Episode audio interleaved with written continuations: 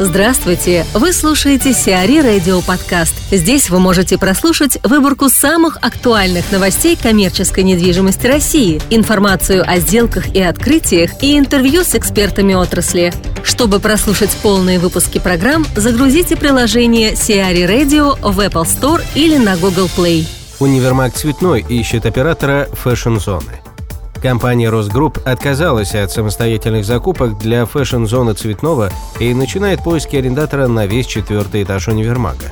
Компания перестала закупать товар с октября 2015 года. Среди брендов, с которыми Rose Group самостоятельно работала, значатся Александр Вонг, Сандро, The Couples, Mark by Mark Jacobs, Miss Sony, Александр МакКвин, Англомания by Vivienne Westwood и другие. Отказ от самостоятельных закупок может быть связан с уходом заместителя генерального директора по коммерческой недвижимости Росгрупп и исполнительного директора Цветного Петра Исаева, который в декабре 2015 года перешел в Романов Property Holdings Fund.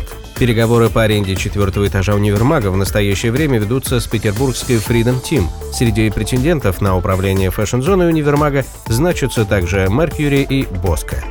Денис Колокольников, председатель Совета директоров РФГ, об отказе Росгруппы от самостоятельных закупок для фэшн-зоны Цветного. Универмаг Цветной э, достаточно редкое, уникальное событие на нашем рынке. И, в принципе, э, тот уникальный продукт, который им удалось создать э, за счет, в том числе, привлечения новых уникальных брендов, создания определенной атмосферы, э, объект стал достаточно популярным среди покупателей в силу своей концепции интересной, необычной, и в силу, безусловно, местоположения рядом с метро на Цветном бульваре, в самом центре столицы.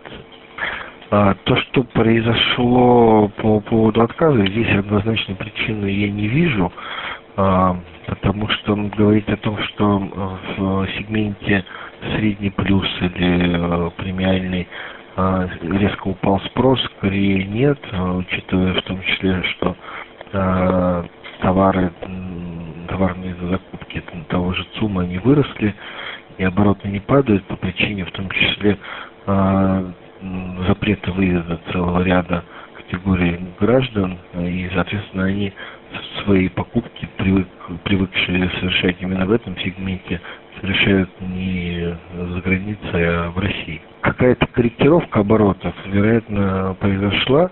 Ну, возможно, это связано в том числе и с э, уходом части там, команды, которая этим занималась, либо э, принятием решения собственниками упростить бизнес-модель, поскольку э, интересно э, развивать э, сетевой проект, создавая команду по закупке ритейловому бизнесу, а, поскольку сейчас не самые лучшие времена для развития, возможно, они решили упростить свою модель, а, привлечь а, арендатора или управляющую компанию, которая бы могла бы подхватить знамя объекта ну, достаточно хорошего.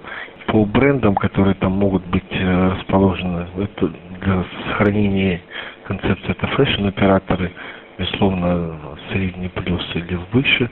И было бы интересно, если бы это были уникальные операторы, которые не представлены э, в России и могли бы э, развить этот объект на новом уровне.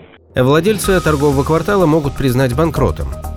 Компания Веста обратилась в арбитражный суд Москвы с иском о признании компании Eastward Capital банкротом. 26 января требования истца были признаны судом обоснованными, а в отношении должника введена процедура наблюдения. Группе Eastward Capital принадлежит сеть спортивных клубов «Фитнес Мания» и «Физика», салоны красоты «Нуво», а также компания «Торговый квартал», занимающаяся развитием собственной сети торговых центров. Основным владельцем группы считается председатель совета директоров Михаил Кирсанов. Eastward Capital уже был фигурантом фигурантом судебных тяжб. Так, весной 2015 года ЗАО «Северная башня» обратилась в суд с требованием взыскать с Eastward Capital 2,3 миллиона долларов и 3,5 миллионов рублей по аренде офиса компании в Северной башне в Москва-Сити.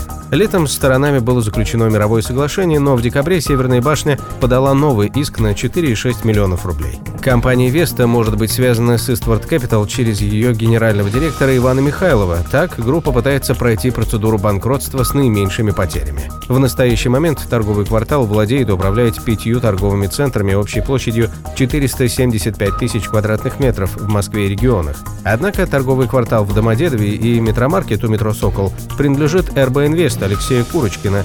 Объект в Красноярске находится в процессе строительства, а к возведению комплекса во Владикавказе компания так и не приступила. Таким образом, ТРЦ торговый квартал площадью 105 тысяч квадратных метров в Калуге является единственным действующим объектом компании.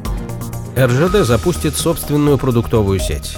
Компания «Российские железные дороги» планирует запустить собственную сеть продуктовых магазинов на железнодорожных станциях и вокзалах. Торговые точки будут представлены в формате «на бегу» с относительно ограниченным ассортиментом и быстрым обслуживанием. Инвестиции компании в первые 30 магазинов оцениваются примерно в 140 миллионов рублей. Торговые точки будут находиться в собственных помещениях около вокзалов, что сведет затраты компании на аренду помещений к нулю. Открытие первых трех магазинов сети запланировано на ближайшее время – Площадь торговых точек в Москве, Раменском и Орле составит не более 300 квадратных метров. Всего под новую сеть будет выделено 750 объектов. Поставщиков с контрактами на один год определят через госзакупки. В дальнейшем с увеличением числа магазинов у сети появится своя система распределительных центров. Напомним, в сентябре РЖД объявила о совместном проекте с X5 Retail Group ЖТК «Пятерочка». Стороны стали франчайзинговыми партнерами и договорились об открытии до 300 объектов к 2019 году. Правда, пока ни одного магазина запущено не было. Лоты выводит на рынок гостиничную сеть L7. Lotte Hotel запустила в Сеуле первую гостиницу новой сети класса люкс L7 Myeongdong. Номерной фонд 21-этажной гостиницы насчитывает 245 номеров трех категорий – стандартные, повышенной комфортности и люксы. Для гостей работают ресторан, два кафе и бар. Второй отель L7 также в Сеуле распахнет свои двери в ноябре 2017 года. Инвестиции в новый проект Lotte Hotel пока не разглашаются. Таким образом, гостиничный оператор на текущий момент объединяет три бренда – Lotte Hotel and Resorts, Lotte City Hotel и новый L7. В Москве, открывшийся в 2010 году Lotte Hotel, стал первым отелем компании за пределами Кореи. Второй Lotte Hotel в России должен открыться в 2017 году в Санкт-Петербурге. Кроме того, компания возводит в Сеуле 555-метровый небоскреб Lotte World Tower, в котором расположится самый высокий в мире отель и самая высокая открытая смотровая площадка. Открытие 123-этажной башни запланировано на декабрь 2016 года. Сиари Радио. Эксклюзивные рубрики «За и против», «Ноу-хау», «Ремейк», «Новые форматы». Слушайте в полных выпусках программ в приложении Сиари Radio. Приложение доступно в Apple Store и на Google Play. Более подробная информация на сайте siari.ru slash radio.